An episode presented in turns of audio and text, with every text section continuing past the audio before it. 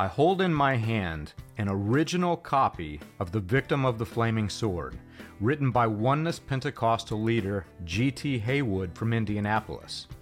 This tract is largely responsible for William Branham's message cult of personality, and a new friend recognized the importance of this document and sent me a copy.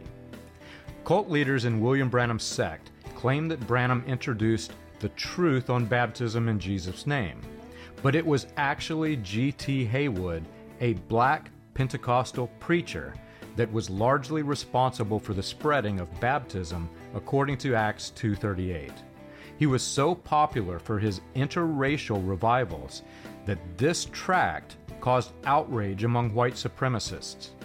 Klan leaders William Joseph Simmons and Roy E. Davis, William Branham's mentor, created a white supremacy group in opposition to this tract, the Knights of the Flaming Sword.